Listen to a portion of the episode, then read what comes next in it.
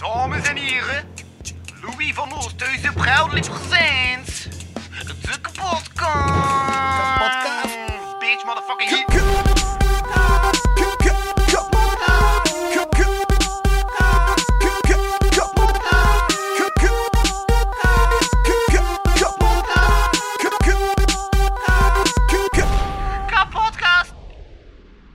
Ben altijd aan het wachten tot dat Boema meedoet aan de Mask Singer.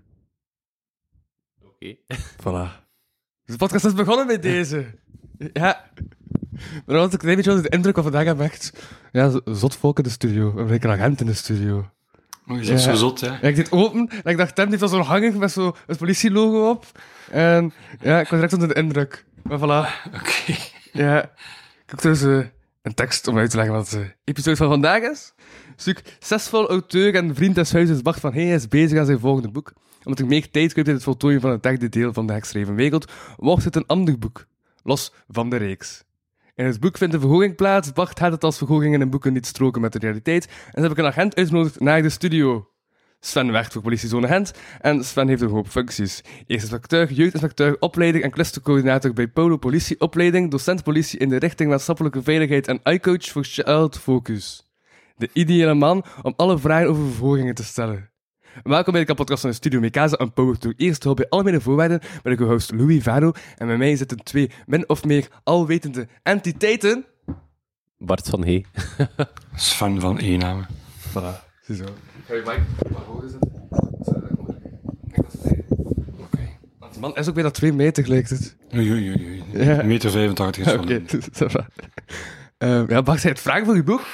Ja, dat klopt, dat klopt. Eh het is misschien handig dat ik eerst een beetje een, eh, een algemene set geef van het boek zelf. hè. Juist, ja. Eh. maar je hebt er al verteld in een andere aflevering, maar voor de Van en van de Minnen die die aflevering niet zo gehoord Ja, voilà, het is dat. het is dat. voilà. Het nog eens uit. Aan de vierde luisteraar. Maar het boek zou dus noemen Wie niet weg is, is vermoord. Ehm, en dus concreet zou het gaan over een, eh, een avond waarbij een, een, hoop 17, 18-jarigen samen eh, ja, gezellige avond vieren. er wordt gebarbecued, er wordt een spelletje gespeeld en zo. En op een bepaald moment wordt er gezegd, ah, als we nog een keer, zoals vroeger in goede oude tijden, een spelletje verstoppertje doen. Eh, en oké, ja, één iemand eh, telt er af. En eh, ja, er wordt afgeteld, er wordt gezocht. En op een bepaald moment wordt er eh, iemand vermoord teruggevonden eh, in het... eh, er is een klein bosje aanwezig in het stuk bos. ehm, met, on- ja, eigenlijk met een bijl dat het hoofd is ingeslagen. Ehm, ja, en dan gaan de poppen aan het dansen. Dat is natuurlijk de vraag wie, wat, hoe, waarom. Een beetje de klassieke directieven. Ehm maar ik dacht inderdaad, ja, op tv zie je dan altijd eh witsen of eh, weet ik veel wie toekomen en die, eh, die lost dat single-handed helemaal die case op. Ja, dat is ook altijd binnen de drie kwartier opgelost. Ja, ja. Ja. Ehm, en dan dacht ik, ja, maar hoe gaat dat eigenlijk in praktijk in zijn werk? Want ik wil dat dat realistisch kan worden weergegeven. Ehm, zeker als het dan nog een keer om minderjarigen gaat. Ehm, en ja, Louis had gezegd, er komt hier een agent. Dus eh, ja. op die manier. Via Gauthier, dus nog een keer bedankt aan Gauthier om ja, de contact te geven van Sven Van Van Eename. Waarom zit ik met... in mijn hoofd? Dus wat, het knip ik eruit en dit is niet gebeurd. Van Eename! Ja, juist. Eh amai, heftig. Ehm, niet zozeer mijn dada, mijn winkel, eh, wat betreft moorden op zich. Eh, wat betreft eh, jongeren daarentegen wel. Ik werk als jeugdinspecteur. Dat is mijn, eh, mijn core business binnen de politiezone Gent, hè, jeugdinspecteur, ondertussen bijna 12 jaar. Waarbij dat ik ehm, voornamelijk preventief te werk ga naar jongeren toe. Ja.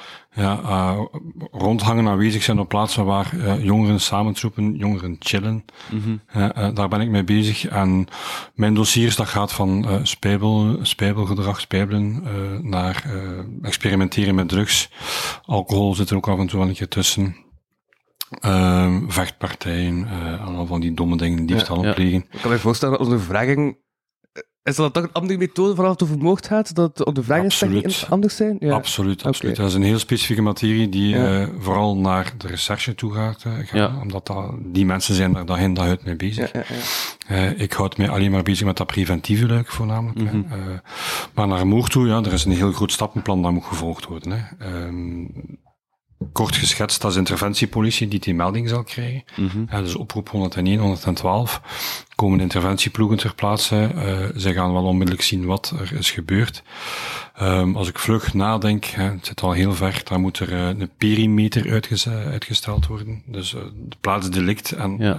grote ruimte daar rond, mm -hmm. waar niemand meer binnen mag zonder toestemming van de politie daar aanwezig. Hoofdinspecteur zal ter plaatse gevraagd worden om daar de leiding op zich te nemen. Ja. Al dan niet zat er een commissaris ook nog wel bij komen, uh, omdat hij opnieuw weer uh, meer bevoegdheden heeft dan, dan een hoofdinspecteur en een hoofdinspecteur meer dan een inspecteur. Um, het labo zal ter plaatse gevraagd worden. De verdachte, uh, als die aanwezig is, of de verdachten die aanwezig zijn, zullen ook wel gearresteerd worden. Dan zal parket gelegd worden, uh, contact genomen worden met parket bedoel ik. Ja. Um, en het zijn op de, de richtlijnen van het parket dat er zal gehandeld worden. Uh, labo komt ter plaatse, zoals gezegd, er zullen foto's genomen worden. Mm -hmm. heel gedetailleerde foto's. Verdachten worden weggebracht naar het commissariaat. Ja. Uh, afzonderlijk van elkaar, uiteraard, zodoende dat er geen contact meer is. En om dan heel specifiek naar de minderjarigen te gaan, um, is de Saldus-wetgeving daar. Mm -hmm. Nu, dat is niet alleen voor de minderjarigen, dat is sowieso voor elke persoon die verhoord moet worden. Ja, ja. wat is de Saldus-wetgeving? Uh, dat is een wetgeving, dat is nu al een paar jaar dat dat gebruikt wordt, dat er uh, Saldus-categorieën zijn die belangrijk zijn voor de verhoren. Uh, een saldusverhoor, we hebben uh, saldus 1, hè, dat is uh, een verhoor van een getuige van een slachtoffer. Hè, die wordt saldus 1 verhoord. Saldus 2, dat is iemand die um, verhoord moet worden in een dossier bij een feit minder dan één jaar straf die daarop staat. Mhm. Saldus 3 is dan wanneer dat er een straf uitgesproken kan worden van meer dan een jaar. En uh, saldus 4 is dan wanneer dat er vrijheidsbeneming uh, beneming moet gebeuren. Ja. Dus in dit geval, uh, wat u schrijft, Bart, zullen de verdachten allemaal wel gearresteerd worden. Ja. Die moeten verhoord worden, saldus 4. Mhm. Ja. Saldus 4 wil zeggen dat er automatisch een advocaat bij komt. Ja. die de rechten gaat gaan verdedigen van de, de verdachte in deze. Ja. Uh, dus je ziet dat er al een hele weg wordt afgelegd alvorens dat we effectief aan dat verhoor gaan kunnen. Ja, ja, ja. ja. En hoeveel dagen duurt dat dan voordat het... Dat gaat geen dagen duren. Ah, ja. uh, nu ook weer afhankelijk van het tijdstip, maar zelfs dan nog, uh, bij een Saldus 4 hebben wij een Saldus-applicatie. Ja. Ja, die moet ingevuld worden met gegevens van de, persoon die moet verhoord worden. Dat is een aparte app? Of, is een aparte app binnen de politie, ja. ja. uh, die gebruikt wordt. Ja. Uh, dat staat rechtstreeks in contact met het parket. Je spreekt eigenlijk veel apps. Er zijn er, hè. we gaan mee. Hè. Ja, maar echt? 2023, ja. Ja. Maar vooral ook apps die intern gaan gebruikt Ja, ja, worden. Dus die Saldus-app is gewoon gegevens ingeven van de persoon die moet verhoord worden. Uh, de dossiernummer gaat daarbij staan. Al dan niet of de verdachte zelf een advocaat heeft uit het Ja. verleden.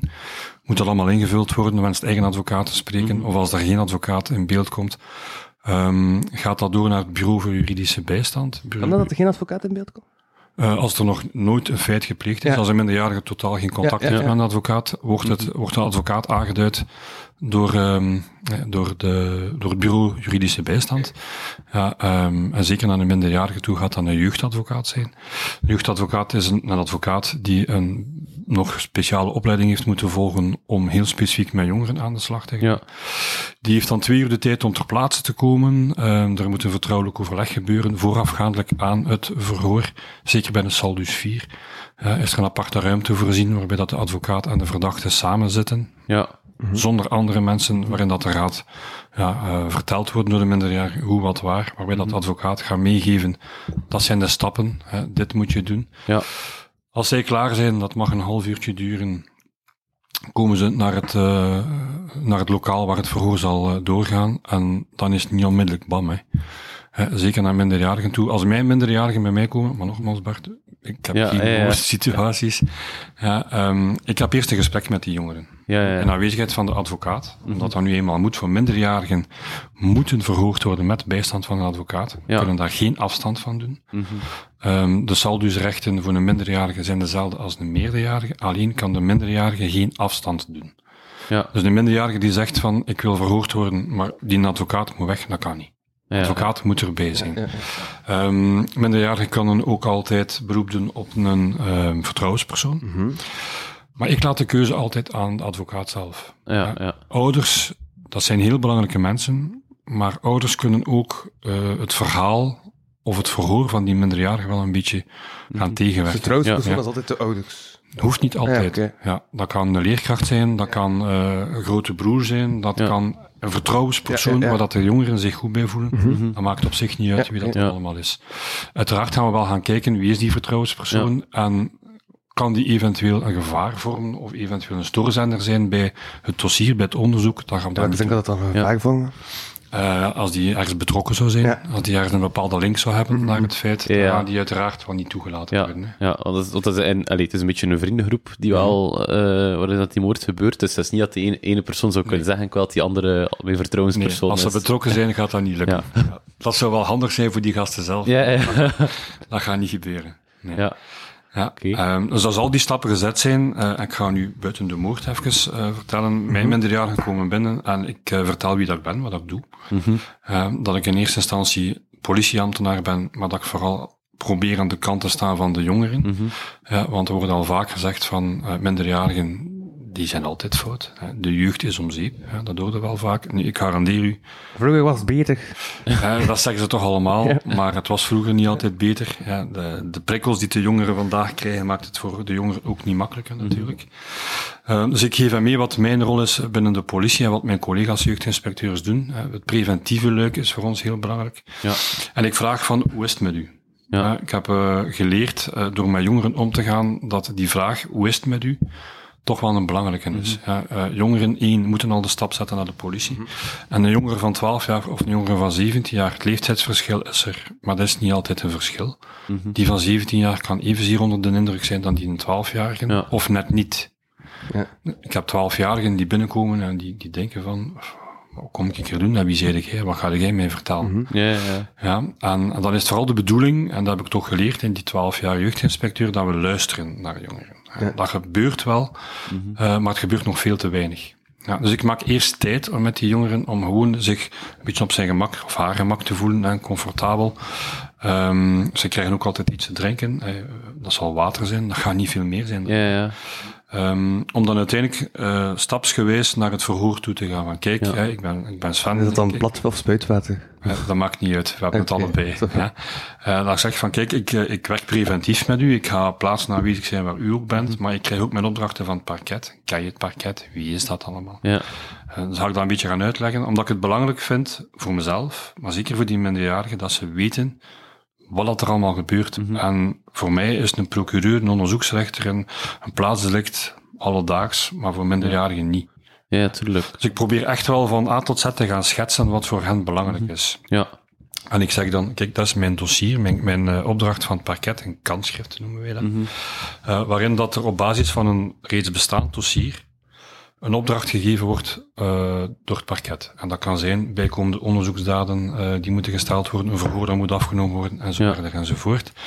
Eh, ik lees dat kort voor, wat de opdrachten zijn van die procureur, en ik laat hen dan echt wel vertellen. Ja. Ja, ik, ik, ik geef een korte schets, dat ben ik nog vergeten. Ik geef een korte schets van het dossier zegt mij ABC. Ja. Ja, dat is hetgeen dat hier neergeschreven staat, maar jij krijgt ook uw kans om uw versie van de feiten te vertellen. Ja. En, en, en dat is dan ook een, een app? Of is dat dan... Nee, nee, dat is, dat is, dat is een, eh, een programma dat wij gebruiken Ah, ja, om onze processen verbaal af te werken. Ja, ISLP wordt dat genoemd. Oké. Ehm, en dan vertellen de minderjarigen wat zij willen. Ik geef voor aanvang van het effectieve verhoor ook nog mee. Het zou leuk zijn, hè, X, dat het verhaal wat hierin staat in grote lijnen strookt met hetgeen wat jij gaat gaan vertellen. Mhm. En ik vind het heel stoer om te zeggen wat je gedaan hebt. Dat dat niet gemakkelijk is om ergens je fout te gaan toegeven, dat begrijp ik. Mhm. Maar het gaat u op termijn veel verder brengen dan nu te liegen en mij straks de kans te geven om u te confronteren met de verklaring van het slachtoffer en de verklaring van de anonieme, of de, de, de getuigen die niks met de zaak Ja. te maken hebben. Ja, dan ga jij u weer slecht voelen, dan ga ik mij ambetant voelen, omdat ik u moet duiden dat je aan het liegen bent. Ja. Ja. En op die manier heb ik al gemerkt, dat lukt niet bij iedereen. Mhm. Er zijn echt minderjarigen die lak hebben aan de politie, Ja, ja. ja, aan het systeem, die Mhm. er totaal niet mee meegaan. Maar de overgrote meerderheid, die, die gaat wel mee in het verhaal. Ja. En, eh, zeker na aansturen van de advocaat die erbij zit, ja, merkt hij wel van, eh, het is beter van te zeggen, ben dom geweest, ik heb dit gedaan, Ja, ja. dan niks te doen. Nu, bij een moordsituatie gaat dat Is- natuurlijk wel... eh, Ik vind het super interessant dat je terug van uw mic aan het spreken, dus achteraf had je echt Ik ben dat hoog niet gewend, hè. Ja. ik ga mijn best doen. Ehm, bij moord is het natuurlijk weer ganz anders. Hè. Ja. Daar gaat er ook wel door de collega's die, die, eh, die dat verhoor gaan doen, Mhm. die, die heel sterk zijn in het verhoren van minderjarigen, meerderjarigen naar een moordsituatie toe. Ehm, dat gaat een klein beetje anders lopen. Ja. Elke agent, elke inspecteur heeft zijn eigen manier van verhoren. Mhm. Ja. Ja. Eh, ik kan kijk, even goed binnenkomen in mijn dossier, zet u als uw naam opschrijven en we beginnen eraan. Ja, ja. Maar ik ga redelijk rap een middenvinger mijn richting Ja. uitkrijgen. Of het gaat redelijk snel gedaan zijn. Mhm. Ze hebben ook het recht om te zwijgen. Hè. Ja. Ja, minderjarigen, eh, maar dat gaat daar wel ook weer mede door de advocaten een beetje gestuurd worden. Eh, ze hebben ook het recht om niks te zeggen. Ja. Ja, en dan vertellen ze dat gewoon van, ik ga mij beroepen op mijn zwijgrecht. en Dan is het gedaan. Ja, ja, ja. Ja, dus dat kan ook weer gebeuren. Ja. Nu, dan is het mijn taak om hen toch te overtuigen van... Het is beter dat je iets vertelt dan dat je niks vertelt. Ja, ja, ja. Ja, en tot nu toe op mijn twaalf jaar nog nooit gehad dat er iemand zei van ik zwijg, ik zeg niks. Ja. Oké. Wel, 10.000 vragen in mijn hoofd. eh extra. Ehm ga, ik ben aan het denken waar ik zo best begin. Ehm ik kan er terug eh, ingaan. Zei net, eh, als je weet over eh, de, de waarschuwing die je heeft eh, over het liegen, eigenlijk het beter is om eh, Mhm. de waarheid te vertellen. Eh, merk je dat als er iemand aan het liegen is? Heb je dat snel door? Eh, ondertussen wel. Ja. Zo'n tekst, dat Ja, mensen liegen, je dat ziet dan- ook, hè, de ogen gaan naar beneden, ze kijken nu niet meer recht aan, eh, Ja. of ze kijken wel eh, een beetje weg. De Ja, aarzeling ja. is er. Of ze gaan net heel snel een antwoord gaan geven. Maar ja. is ook zoiets. Ga je ook wegkijken als je eh, iets hebt gedaan en te voor, ga je toch ook al rappig wegkijken. dat als zit er ook bij, hè. dat is afhankelijk van, Ja. van individu tot individu Ja. ook weer. Hè. Maar je voelt wel snel aan. eh, nu, en voor mij is het voordeel dat die advocaat er ook bij zit, dat die vertrouwenspersoon erbij zit. Mhm. En non-verbaal vertellen zij ook veel. Ja. Minder de advocaat, maar bijvoorbeeld de mama of, of de vertrouwenspersoon op Ja. zich, ja, die is wel bezig met het verhoor, die luistert ook wel Ja. en die gaat vaak ja, non-verbaal gaan vertellen of dat waar is of niet. Mhm, mhm. Ja, gewoon nog een keer, ja, en- en dit is al voldoende voor mij, Ja, voor de om- met de wenkbrauwen. ja, om, dat op te, om dat op te pikken Mhm. ja, en nadien eh, terug even aan te kaarten. Ja, ja, ja. Ja, dat is wel... Ja, dat is eigenlijk veel details dat je op moet letten wel dan. Alleen maar ik veronderstel inderdaad dat ze dat veel doet, dat je dat op den duur wel Ja. heel snel begint te zien. Ja. Het is ervaring die speelt dan. Hè. Ja, Ja, ehm, ik, ik heb zo een heel korte opleiding kunnen volgen, dat is even tussendoor, eh, Behind Enemy Minds. Ja, Ja? fantastisch. Wat- Ja, wat is schitterend. dat? dat is gaan verhoren op non-verbale communicatie. Oké. Ja, zalig. Ja, Zalig. dat is bijna Ik ga psychologie. dat hier eh, eh, een stukje, hè. Ja. ik ga dat je niet in detail gaan uitleggen, maar Ja, mannen en vrouwen zijn zo verschillend op dat punt bij verhoren. Als we naar, een, eh, als we naar de waarheid toekomen, die de verdachte niet willen gaan bekennen, mhm. dan doen wij non-verbaal gigantisch veel. ja. Kijk, dat ik zeker moet meenemen in het boek altijd. En wat, wat was dat verschil tussen man en vrouw? Eh, de, de gedragingen die er zijn. Eh, Maar kan je een voorbeeld geven? Ehm, de neus bijvoorbeeld, of het haar. Eh, dat is iets wat vrouwen nogal snel zouden gaan aanraken. Mhm. En eh, de billen van de mannen. Hè. Mannen die in het nauw gedreven worden, Ja, ja, die gaan vaak over de benen gaan wrijven. Ja, Dat is zo'n paar, een, een klein fragmentje dat ik dan nog Ja, van ja, ja. onthouden heb. ja. Maar het is wel, en het leert u vooral als politieambtenaar van niet alleen te verhoren eh, mondeling dan, Mhm. hè, maar ook van te kijken en Ja, ja, te zien wat er niet verteld wordt. ja. Maar toch non-verbaal heel duidelijk naar voren komt. Ja, ja. En daar zijn de mensen die dan met moorden bezig zijn, Bart, nog sterker in. Ja, ja. Ja, omdat die dat echt wel weten. Die hebben ook een zeer grondige dossierkennis. Mhm. Ja, een, een, een, een verhoor van een minderjarige die, een moord, of die verdacht wordt van een moord, dat is geen peanuts. Hè. Daar wordt heel veel voorbereiding aan eh, Ja, besteed. Daar worden heel veel linken al bij elkaar gelegd om toch bij dat ene verhoor, wat zeer confronterend zal zijn voor die minderjarige, zo vlot mogelijk en liefst in één keer te laten gebeuren. ja. Ja. Wacht hoor, ik ben aan het, eh, aan het denken wat ik nou nog ging vragen. Ik, er poppen heel dit vragen op in mijn hoofd. Ehm ik kan er nog even teruggaan naar het begin. Eh, dus die moord is gebeurd, inderdaad, parket en politie komt ter plaatse en zo. Eh, maar het is, in- het is bij iemand thuis en die ouders zijn daar ook op dat moment eigenlijk aanwezig. Ehm, en wo- wo- worden zij ook gearresteerd? Worden zij ook als een mogelijke verdachte gezien? Want op zich, ja, ze waren in het huis tijdens het verstoppertje, maar goed, ja, als iedereen zich verstopt, is er niemand die nog weet waar dat de ander zich echt bevindt. Ehm, Nu, nogmaals, ik heb geen ervaring met, met dergelijke misdrijven, maar um, ik ben er zeker van dat alle mensen die op het moment van de feiten aanwezig zijn in de woning, toch wel zullen meegenomen worden. Ja. ja. Nu, als, zijn het de ouders van het slachtoffer, of zijn het de ouders van een van de verdachten? De benadering gaat wel een beetje anders zijn. Ja. ja. Um, een beetje mijn dada, de politieschool, -hmm. slachtofferbejegening. Een dader kan ook een slachtoffer zijn. Dus ook daar ja. wordt wel gezorgd. Hè. Slachtofferbejegening is niet alleen naar een slachtoffer toe. Mm -hmm, ja. ja. Er gaat ook wel opvang zijn voor die een dader toe. Zeker voor een minderjarigen. Ja. ja hoe is het gebeurd? Hè? We kijken er al naar uit om het uh, einde te kennen. Maar hoe is het gebeurd? Uh, is dat een, uh, een stom incident dat gebeurd is? Is het heel bewust allemaal gebeurd? Ja. Dus ook daar wordt wel waar ik. Ja, ja, ja. ja.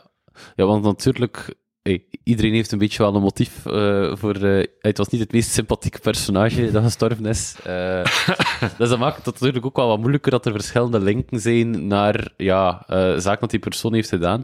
Vandaar ook een van mijn andere vragen naar Kat was van um, bijvoorbeeld, ja, ik zeg maar, berichten via, via, verstuurd worden via internet en dergelijke. Mm -hmm.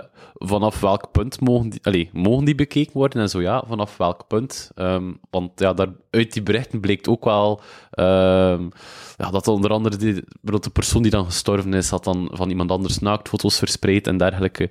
Um, ja, dat zijn dingen die natuurlijk wel een belangrijke rol daarin gaan spelen. Ja. Wanneer mag dat?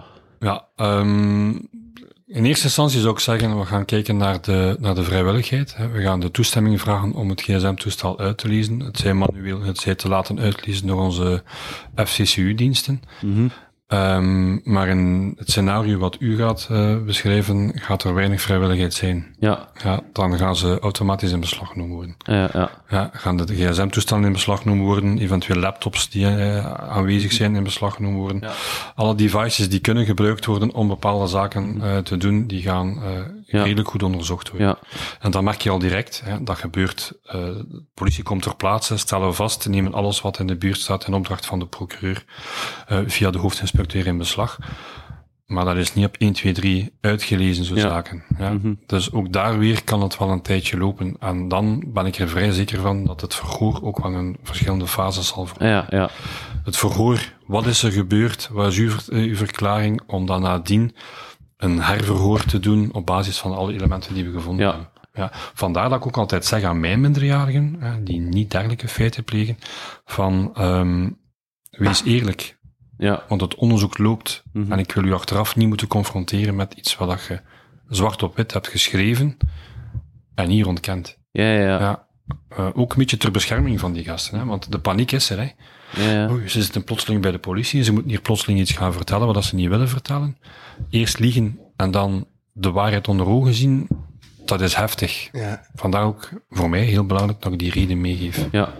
ja. Maar dat is eigenlijk sowieso zo dat er in, in het boek dan al twee verhoren bijna plaatsvinden. Eh, ja, het eerste verhoor, ehm, en dat kan heel kort zijn, hè, dat Ja. er eh, gevraagd wordt van wat is er voor u gebeurd? Mhm. En dat ze kennis krijgen van kijk, je bent van uw vrijheid benomen. Ja, Ja, je bent gearresteerd, dus je gaat in de jeugdcel eh, moeten blijven.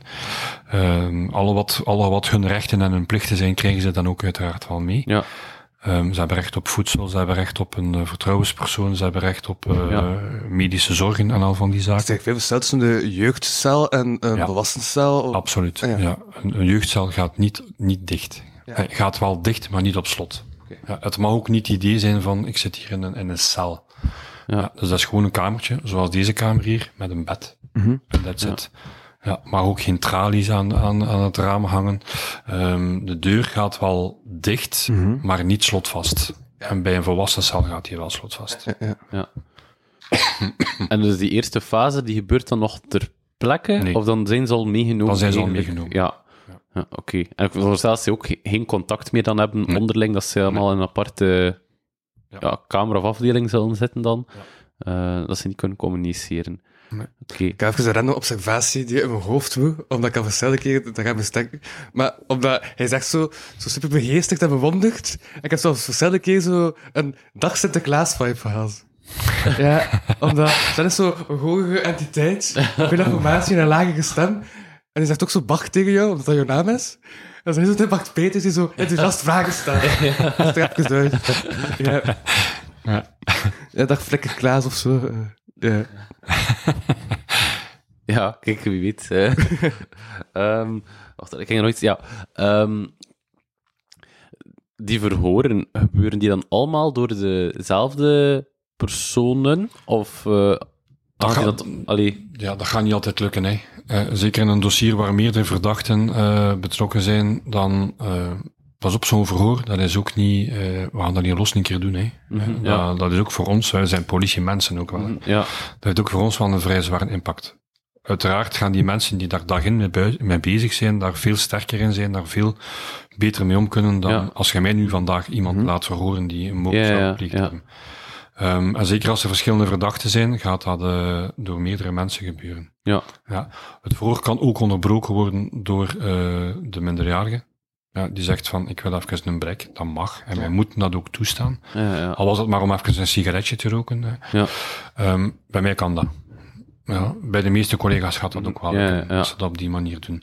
Ehm, belangrijk is als er simultane verhoren zouden plaatsvinden, dat de verhoorder van A, de verhoorder van B en de verhoorder van C even een moment eh, een stop zetten en een keer met elkaar gaan, gaan Ja. overleggen van dit wordt bij mij verteld, wat wordt bij u verteld, Ja, ja. om eventueel nieuwe elementen aan te brengen. Ja, Of eventueel de minderjarige terug te moeten confronteren met wat je nu zegt, worden door die twee mensen hiernaast op een andere manier verteld. Ja, Ja, ja, ja. Dat verhaal is strookt nog hij daar Ja. Dat zal interessant zijn. Dat is natuurlijk de bedoeling wat ik wil doen in mijn boek een beetje. Ja. In het ene hoofdstuk spelen, ene leest, in het andere hoofdstuk bij iemand anders, die zegt dan iets anders. Ja, je als lezer ook niet weet van, ja, maar Hoe zit het nu? wat het eigenlijk, waar ligt de waarheid hier eigenlijk? En dat is ook Eh, de moeilijkheid voor de politiemensen zelf. hè. Ja, Ja, het zou heel handig zijn dat we één verhoor kunnen doen van allemaal, alle mensen samen op verschillende ruimtes. Dat we direct alles weten in één persoon, maar dat gaat niet. ja, ja. Ja. Zo'n verhoor gaat ook nooit alleen gebeuren.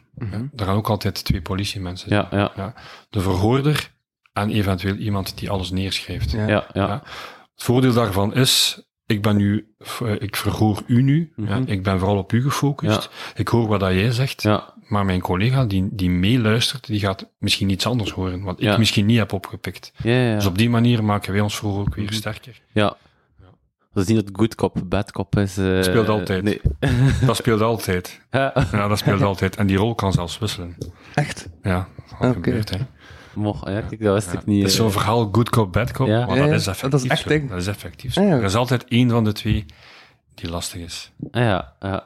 Naar de minderjarige toe, hè. Ja, ja. Daarvoor is het Ja. niet, daarvoor doet de politieambtenaar Ja, ja. niks fout. dat daarvoor even bespreekt, van ah, wie gaat er nu de lasting zijn? En wie gaat Nee, nu- ja, nee. oké. maar bijvoorbeeld, hè, dat is ook eh, Ja. bij die jongens iemand die, die in de boeien geslagen wordt. Hè. Wij zijn twee flikken en wij gaan samen op stap. Ja, En een minderjarige heeft een feit gepleegd en we hebben dat gezien of we hebben daar kennis van gekregen en jij boeit hem. Ja, dan zeg jij al de bad de cop. Ja. want jij hebt hem al in die boeien geslagen. Ja, ja. En zijn vriendjes hebben dat misschien gezien of haar vriendjes hebben Ja, dat misschien gezien. En ik ga dan van komen, zijn dan weg. Maar jij hebt die boeien al even. Ja, ja, ja. Dus het gaat zelfs heel ver. We mogen niet vergeten, het zijn kinderen. Hè. Ja, ja, tuurlijk. Het zijn kinderen, hè. stoere kinderen, maar het blijven wel kinderen. Ja, in ja, ieder geval. ja, uiteraard. Maar ik denk dat ook dat de moeilijkheid ligt bij zo van, van verhoor. Ik denk dat je, allee, je, weet, je weet niet, zijn ze puur slachtoffer of zijn ze ook dader? Eh, en je wilt natuurlijk ze niet getraumatiseerd eh, naar huis laten gaan als ze onschuldig bleken te zijn. Ja. Ehm, ja, hoe, hoe hard kan je gaan in zo'n verhoor, vraag ik mij dan af. Niks zo hard als de realiteit, hè. Ja, ja dat is ook waar. niks zo hard als de realiteit. En vandaar opnieuw, en dat is nogmaals het bewijs, als je de minderjarigen op voorhand meegeeft van weet dat wij een dossier hebben, Mhm. weet dat wij elementen hebben, ja, probeer zelf, zonder u daarop eh, of, of naartoe te leiden, wees gewoon eerlijk. Ja. Een leugen kan je niet vasthouden. mhm. Een leugen kan je niet vasthouden en vandaag om tien uur begint uw verhoor en ga je dit vertellen. Maar wij gaan u om elf uur confronteren met bepaalde zaken die je nog niet hebt aangehaald, waardoor dat je misschien gaat denken van, oh ja, juist, die weten dat hier. Ja. En dat je je verhaal van tien uur tot kwart na tien al moet gaan bijsturen in een Ah, andere ja. richting. Ja, ja. Ja, dus de realiteit is nu eenmaal het hardste wat je kunt Ja. hebben. Maar voor de minderjarigen, en voor volwassenen is dat niet anders, hè, is dat ook wel het belangrijkste. Ja, mm. dat met losse draden eigenlijk bijna zit, ja, dan Ja. Dan ja. is het- ja, ja. Ja, dat kan ook gebeuren bij minderjarigen die, die dergelijke feiten plegen, dat zij, dat zij fragmenten kwijt zijn. Hè. Mhm. Dat kan, hè. Hoe is het gebeurd? Is dat met voorbedachtheid of is dat niet ja. voorbedachtheid? Ja, Ja. Ehm, kan plotseling twee seconden even volledig tielslaan Mhm. en handelen, maar dat ze door de impact Ja. een stuk kwijt zijn. Hè. Ja, ja, ja. Dus dat is ook alweer een belangrijke om Ja. rekening mee te houden. Ja, ja. Ja, en boeken is ook de moeilijkheid dat niemand echt weet op dat moment waar dat de anderen zijn. Het is ook donker, dus je hebt misschien wel een idee van die is die richting uitgelopen of dergelijke, maar Mhm. ja, het is, het is heel gefragmenteerd informatie die ze ook van elkaar weten. Ja. Terwijl natuurlijk dat er wel een paar zijn die meer weten dan de rest. En, sowieso gaan er altijd minderjarigen bij zijn, wetende dat ze simultaan zouden verhoord worden met drie, vier vrienden. Ja. Die gaan altijd ergens in achterhoofd houden van... We hebben afgesproken dat we dit niet gaan vertellen. Ja, ja, ja. Maar wie van die drie of wie van die vier gaat zich daaraan houden? Ja, ja. Dus die stress hebben ze ook weer. Hè. Zeker als we het dan na een onderbreking even terugkoppelen van hiernaast worden andere zaken verteld. Dan gaat de paniek beginnen toeslaan ook. Ja, ja, dus dat kan ook altijd gebeuren. Hè. Pas op, er zijn er ook bij die, die heel rechtlijnig zijn. Hè. Ja. Ja. Bluffen jullie dan soms ook? Maar dat mogen we niet. hè. Ah nee, dat mag niet. Je mag niet binnenkomen en zeggen tegen Louis, ja Louis, Lap, hiernaast... Wat lief? Ja, lap, het is vandaag. Louise hebben gezegd, eh, Ja, ja. alles wijst in uw richting. Ja, we weten nee. het. Eh, Ja. eh, Ja. en- dat mogen we niet doen. Nee, dat mag... kan niet zijn dat het niet gebeurt. Hè. Ah, ja. Maar het liefst zo, zo min mogelijk. Wij moeten gewoon eerlijk zijn wat dat wij weten, wat dat wij vastgesteld hebben, wat dat er effectief gebeurd is. En dan meespelen. Uitlokking mag niet. hè. Ja, ja, ja. Ja. Ja, ik was aan het denken, want inderdaad, zoals je zei, waarschijnlijk in het boek zullen ze ook, nog voordat dan politie ter plaatse kan komen, Ja. wel zeggen tegen elkaar van, kijk, Ja. Dit is, niemand wil hier de, de gevangenis in, zien indraaien. Eh, to- we hebben, ey, ik, ik weet altijd niet wat ik precies ga doen, maar ze hebben eigenlijk allemaal een beetje een, wel een reden eh, dat ze iets hebben van, ja, maar ja, kijk, het was, het was gewoon echt een rotzak die, ver- die, die dood is. We gaan gewoon... eh, we, ey, we gaan allemaal elkaar beschermen. Ehm, maar natuurlijk, ja, vanaf als ze apart gaan staan en verhoord gaan worden, gaat dat beginnen te verbrokkelen, nee. Ehm, ik was aan het denken inderdaad van, wat je dan zeggen? Ja, en, maar, en ook als ze de hele tijd denkt van, ah, dat mag ik niet zeggen, dan ga je dat toch in je hoofd meer op gefocust zijn van dat Ja. ding, en dan ga je dat Ja. niet rap verspreken doordat je Ja. zo erop gefocust bent. Ja, ja. En dat, is ook, dat, dat wordt ook een stukje vertaald non-verbaal uit dan. ja. ja. Je ziet ze echt wel nadenken. hè. En als je zo... Dat zijn verhoortechnieken. Hè. Als je dan zo een paar keer na x aantal tijd terugkomt op het vorige. En, maar was dat daarnet niet anders wat je verteld hebt? Ja, ja. Ja, dan ziet je ze ook wel denken. Ja, Ja. Ik, zeg, ik heb nog nooit een verhoor gedaan van iemand die verdacht Ja, van een moord. Hè. Ja. Dus dat is een heel specifieke materie. ja, ja, ja. Ja, die eh, door onze collega's van de recherche gaan gedaan worden. Ja. En dan, degene die heel het onderzoek leidt, is dus dan een hoofdinspecteur of een commissaris. In vele gevallen zal dat een hoofdinspecteur zijn. Ja. En, eh, hoe moet ik dat zeggen? Is dat dan degene die, bij wijze van spreken, de, de bolletjes verbindt? Ehm, En dat is wel, nee, van die rode whiteboard, maar dat is wel het bijvoorbeeld, ja, of degene die zegt van, eh, maken of zo. ik vermoed dat het zo, of hoe... Nee, Allee, de- de als er niemand bekend...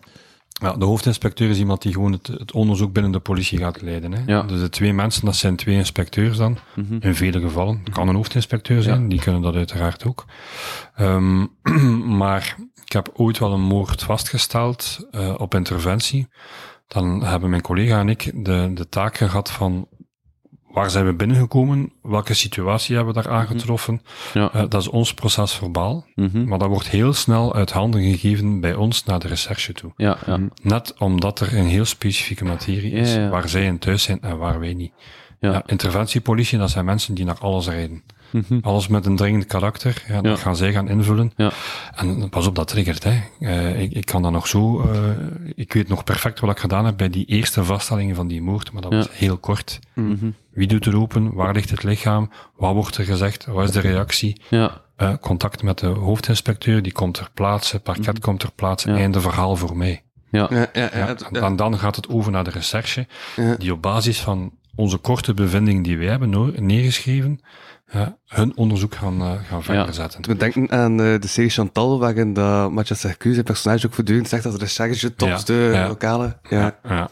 Nu, we zijn allemaal dezelfde. Hè. ja. We hebben eigenlijk allemaal een aparte specialiteit gecreëerd, maar ja, ik vind het een heel, heel leuk programma, Chantal, maar niet alles klopt wat Ja, er ja. gebeurt. Hè. Hoeveel... Ah, ik ben nu gewoon aan het, eh, aan het terugkomen naar witse en dergelijke. Hoeveel vrijheid heeft dan, eh, in dat geval dan die recherche, eh, of die hoofdinspecteur, is dat dan zo dat hij op zijn eentje toch nog ergens een keer... direct Ja, Ja, maar ja, je ziet dat wel vaak, dat het precies is dat hij hem helemaal alleen aan het rondrijden is en aan het doen is. Ehm, dat is het grote verschil met de realiteit. hè. ja. Dat gebeurt niet.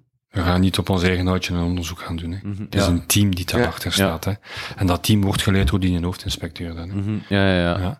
Eh, Het zou niet geapprecieerd worden als je na de uren plotseling toch nog een keer ergens in je eigen auto ergens gaan observatie gaat gaan doen. Ja, ja. Mhm, mhm. Dat is misschien wel mooi en leuk en dat toont wie dat je, eh, wat dat je Ja, doen, Ja. maar Ja, ja, ja, dat gaan we niet doen. denken aan, eh, onlangs in de Ideale Wereld, Ideale Wereld, het nieuwe seizoen begint zo met van die korte clips.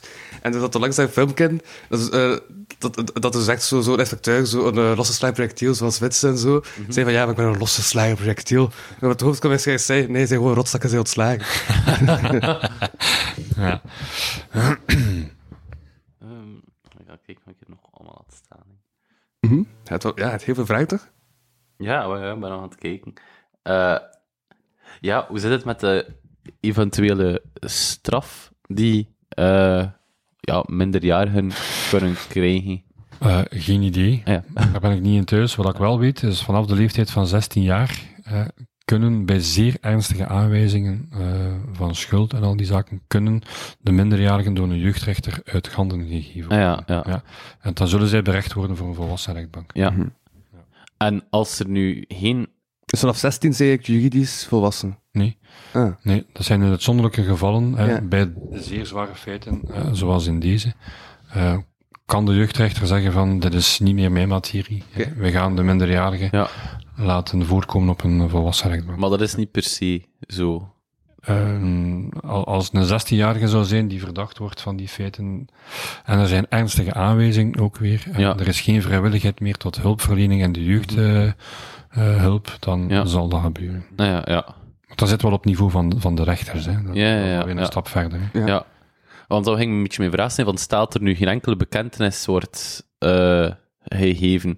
Ehm, wie be- Allee, wordt er dan bepaald wie dat de schuldig is? Is dat dan een rechtbank, een rechter die eigenlijk moet beslissen van kijk, Ja, zit dan, toch schuldig eraan. dan zijn we al maanden, om niet te zeggen jaren verder. ja, Ja, en dat onderzoek zal blijven lopen, op zoek naar nieuwe elementen, ja, naar verhoren op langere termijn, ja, eh, tot er toch ergens een doorbraak is. Hè. ja, ja, Het kan echt jaren aanslepen. Het kan.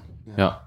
En wat gebeurt er dan in de tussentijd met de, de verdachten? Allee, ik veronderstel, als dat nu, in mijn boek stond waarschijnlijk een stuk of zeven acht personages zijn, de een al wat meer verdacht zal zijn snel dan de andere, eh, worden dan degenen die, die niet verdacht zijn ter, allee, terug Onder, vrijgelaten? onder, ja, ja, onder voorwaarden. En als er echt heel zware ehm, elementen van schuld kunnen aangetoond worden, dan gaat al een goed dossier moeten hebben. Dan kunnen Ja. die in een instelling geplaatst worden.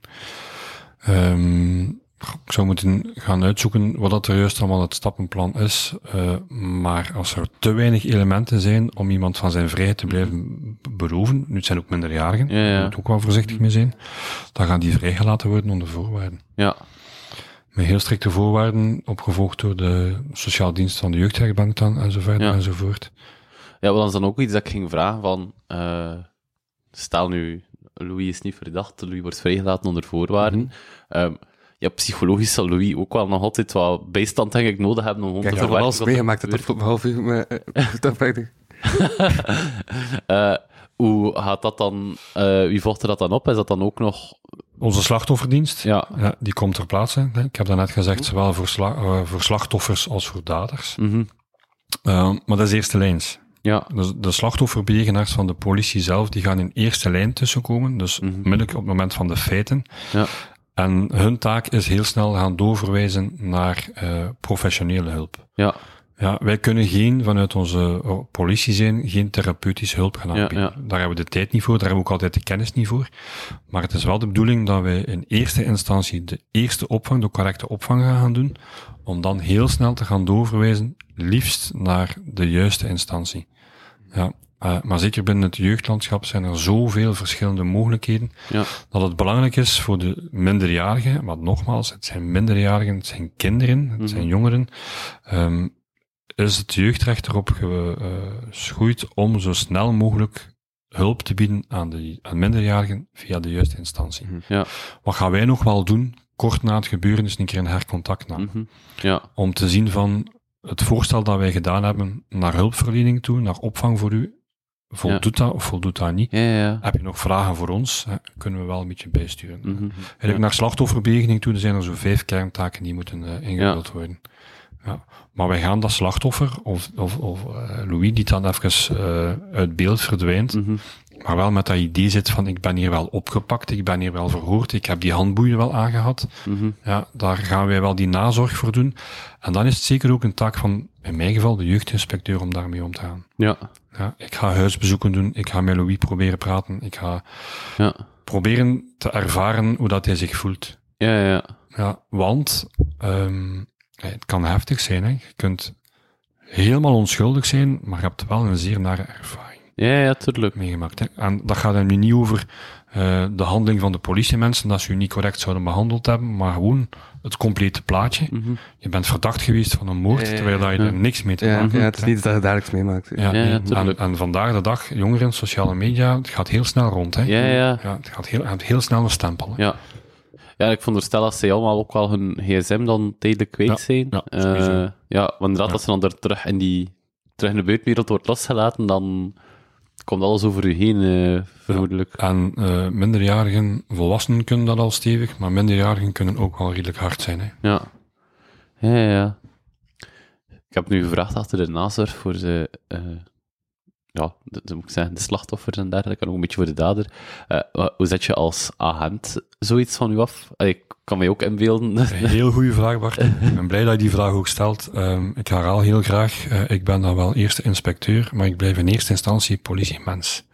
Mhm. En dat zijn we allemaal. Hè. Ja. en gelukkig hebben ze binnen het politieapparaat de laatste jaren veel geïnvesteerd in eh, eigen personeelszorg. Mhm, ja. Ja, dus eh, als ik kijk naar mijn politiezone, politiezone Gent, hebben wij een heel goede dienst die omgaat met slachtoffers. Maar binnen die dienst hebben wij ook wel eh, twee collega's, dacht ik ondertussen, die dag in dag uit bezig zijn met eigen personeel. Ja, mooi. Ja, ehm, wij gaan niet altijd naar de leukste interventies. Mhm.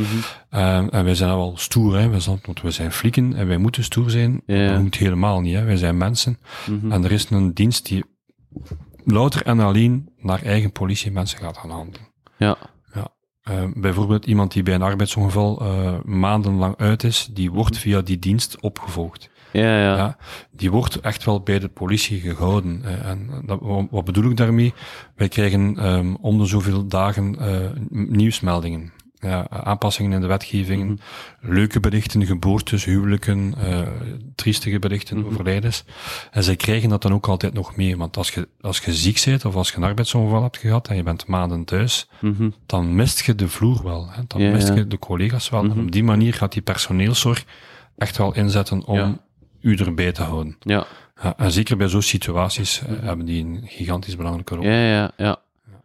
Eh, en als ik nog een beetje een, een persoonlijkere vraag mag stellen, heb je zelf een manier of een methode waar je zegt van kijk, na een zware dag of een zware week, hel- helpt dat mij om de dingen te relativeren of van mij af te zetten? Ik, heb een, ik ben een babbelaar. Ja. Ik ben een babbelaar en ik, eh, ik heb zeer goede collega's rond mij hangen. Ik heb heel goede vrienden gemaakt ondertussen bij de politie. Eh, bij mijn vrouw kan ik uiteraard ook altijd terecht. Ja.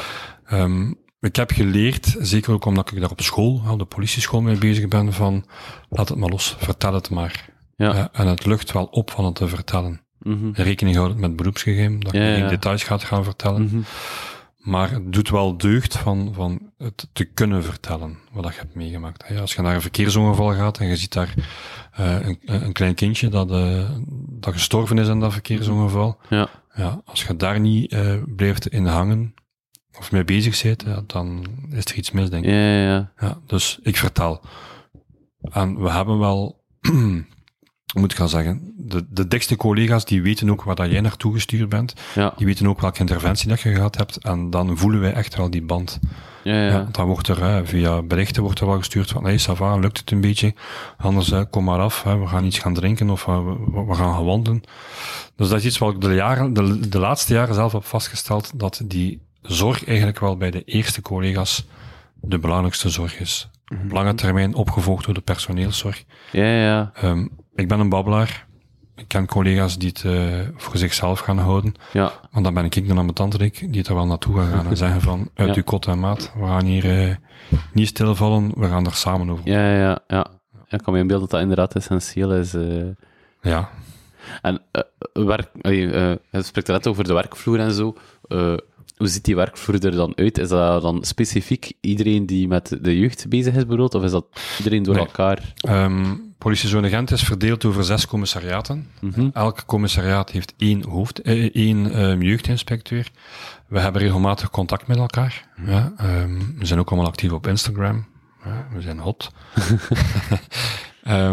Maar die verbinding is er wel. Ja, Ja, ehm, wij overleggen. Ik heb een bepaald dossier waar ik niet echt weet van hoe, wat, waar. Wat kan ik nu doen? Hoe kan ik juist handelen? Even gaan toetsen bij de collega's. Hebben Ja. jullie al iets dergelijks gehad? Dus die verbinding is er gelukkig wel. Ja. En niet alleen met de jeugdinspecteurs, ook met mensen in hun eigen commissariaat. ja, Collega's tout court. ja. Ja, eh, bij de ene gaat dat wat beter zijn dan bij de andere, maar die, die verbinding is er echt wel. Ja, ja, ja. Is dat dan zo met jaarlijks personeelsfeest en zo? Of? Eh, er is een personeelsfeest, maar dat is niet het moment om ja. over bepaalde interventies of zo te praten. Oké. Het is eh, chill dan. Ja. En maar, maar hoeveel man werken jullie daar dan ongeveer? En, en, en bijvoorbeeld jullie commissar, commissariaat? Commissariaat bij mij, ik werk op het commissariaat Sint-Amansberg Oostakker. Ik denk dat we alles tezamen rond het 50 gaan draaien. Ja, Dus leiding, twee commissarissen, hoofdinspecteurs, middenkader en dan allemaal inspecteurs en dan nog, nog een paar agenten van politie ook nog. ja, ja, dat is toch al... Als ze dan zegt dat er zo Zes zijn. zes zijn, is dat toch Ja. al 300 man? Ja, politiezone Gent telt 1300 personeelsleden. Ja, ik kan me inbeelden voor Gent dat dat ook wel noodzakelijk is. Mhm. Eh, Dat is. en we hebben nog veel volk nodig. Ja, ja, ja. Ja. Ja, ik was toevallig eh, afgelopen week in het buitenland, eh, in Griekenland. Het was er ook grote protesten, onder andere. Mhm. En, en dan zag je ook... ja, er zat dan twee lijntjes politieagenten staan tegen een massa van, Mhm. van mensen. Wat bedoel je met twee lijntjes? Het, allee, twee, ja, twee rijen eigenlijk van agenten. Van, maar van dus- een ja. hoop agenten dan? Of? wat achter, die achter elkaar eigenlijk stonden, Ah, ja. eh, met, met van die schelden. Ja, Ja, tegen dan zo'n massa volk dat daarachter stond, en dacht ik ook, amai. ik zou niet in hun schoenen aan staan, alleszins eh, op dit moment. Ja. Maar gelukkig, alles is rustig gebleven. eh. Dat is in, in vele gevallen wel zo. hoor. Ja. Eh, ja, ik ben nu aan het denken dat ik nog vragen heb. Oké, eigenlijk zijn al veel vragen voor mij wel beantwoord geweest. eh In het antwoord wel. intussen. Hm? Maar had, had, had toch een hele lijst? Ah, wel ja, maar dat was ongeveer de lijst door oké. alle... Hoe? ik heb nog dingen... Ik heb ook een paar dingen op. Ah ja, misschien de verhoren, vinden die dan plaats op het commissariaat? Ja. Ja. Dus dat is best wel een groot gebouw dan, als die... Hangt ervan af, dat kan ook een heel klein commissariaat zijn. ja, ja. Niet uit, ja. Ja. Er, eh, zeker bij minderjarigen is er een, een, een, een ruimte, of wordt een ruimte voorzien waar dat rustig is. Ja. Niet te veel prikkels en al van die zaken. eh, ja. En dat dan de klassieke, allee, het, het cliché dat ik in mijn hoofd heb van lege ruimte met een tafel eh, en twee stoel eh, en dan zo'n spiegel eh, waar je kan doorkijken. Nee, dat is het confrontatielokaal. Nee, dat is gewoon een bureau, zoals hier. Hè. Ja, ja. Eh, Een tafel met een computer op, met een paar stoelen, al dan niet bij te halen, een bureau daarnaast, als Ja, er wat meer mensen bij komen. Dat is het. ja, ja. Het is niet aan de keukentafel. Het is wel effectief aan... wordt dat verhoor dan opgenomen altijd? Dat kan. Ja, maar niet, niet Dat per kan. se. Niet altijd. Ik weet niet in hoeverre wat dat de richtgevingen zijn naar, ehm, eh, naar moordonderzoeken. Mhm. Dan ben ik eerder geneigd van te denken dat dat wel gaat gebeuren, audiovisueel. Mhm. Ja, ehm, elke, elke politiezone heeft een lokaal eh, ingericht om verhoren op te nemen. Ja, ja. En hoe beslis je dat bij andere zaken? Hoe dat, of, of, dat wordt opgenomen? Dat Gaat zal door de leidinggevende- Ja, ah, Dat zal door oké. de leidinggevende zijn, Ja. dus de hoofdinspecteur, eventueel na contact met het parket. Ja, dat opdracht is audiovisueel verhoren. Ja. Dat is afhankelijk van. Ja, ja. Eh, Je sprak net over het confrontatielokaal. Wat, wat Dat is het spiegellokaal. hè. Ja, wat Ja. gebeurt er? Waarvoor is dat lokaal dan gemaakt? Of wat gebeurt er daar dan in? Ja, wel, dus, eh, aan de ene kant kan je door de spiegel kijken, aan de andere kant is een spiegel, dan kan je niet ja. doorkijken. En dat is dan eventueel voor een opleiding. Hè. We hebben eh, vijf verdachten, we hebben een slachtoffer, de vijf verdachten, of we hebben één verdachte. Ja, en die moet herkend worden. Ja. En dan worden er eh, vier, vijf mensen opgeleid met zo een, een, Een, een cijfertje voor de borst. En dan komt, de, komt het slachtoffer dan in de andere kant, aan de kant waar eh, de doorkijk is. ja. Eh, om dan even alleen te laten. Alleen te laten is te zeggen, die gaat vooraan staan, wij staan achteraan. En bieden wij de slachtoffers de kans om te kijken van, ja, Ja. het is nummer drie. En dat wordt dan genoteerd. Ja. Oké, ja. Ik dacht even het confrontatielokaal dat er dan... Nee, nee, nee. nee. Niet in die richting. Nee, oké, oké. Is er altijd dat, dat, politie ook wel uh, onderbemand is, dat er nog heel veel agenten nodig hebben zijn? heel veel mensen. Eh, stel dat mensen aan het luisteren zijn en zoiets hebben van, ah, zou daar bij de politie van komen, hoe kunnen die dat dan doen? Ja, ehm, de recruteringswebsite voor de politie is jobpol.be. Daar staat alles op wat je moet weten om je voor te bereiden op de selectieproeven. Eh, als ik nu terug even naar mijn zone mag gaan, naar politiezone Gent, daar hebben wij het begeleidingstraject 100% flik.be. Ja. 100% flik Die uit. op, de, op, op, op, op Octopia. Wat is dat? Ja, ik weet Op niet. Octopia st- zaten nog twee agenten en dat was zo'n rode bennig, 100% vlek. Ja, ja, Ja, ja, dat ja, zeggen van, ja, ja. ja. Ja. En dan eh, gaan wij onze kandidaten begeleiden ehm, door hen mee te geven wat wordt er gevraagd, op welke manier worden de examens afgenomen. Want het is een, ehm, een cascadesysteem. Hè. We hebben een sport, eh, sportproef, we hebben een cognitieve proef, we hebben een persoonlijkheidsproef. En wij bereiden al onze kandidaten daarop voor. Ja, eh, individueel, maar ook in groep doen wij oefeningen. Wij geven bepaalde lessen naar kennis van de politie toe. Eh, en wij gaan hen ook van bij de inschrijving blijven volgen gedurende de ehm, selectieprocedure. Daar hebben we twee collega's voor, Ja. eh, die dat dag in, duid, dag in dag uit doen.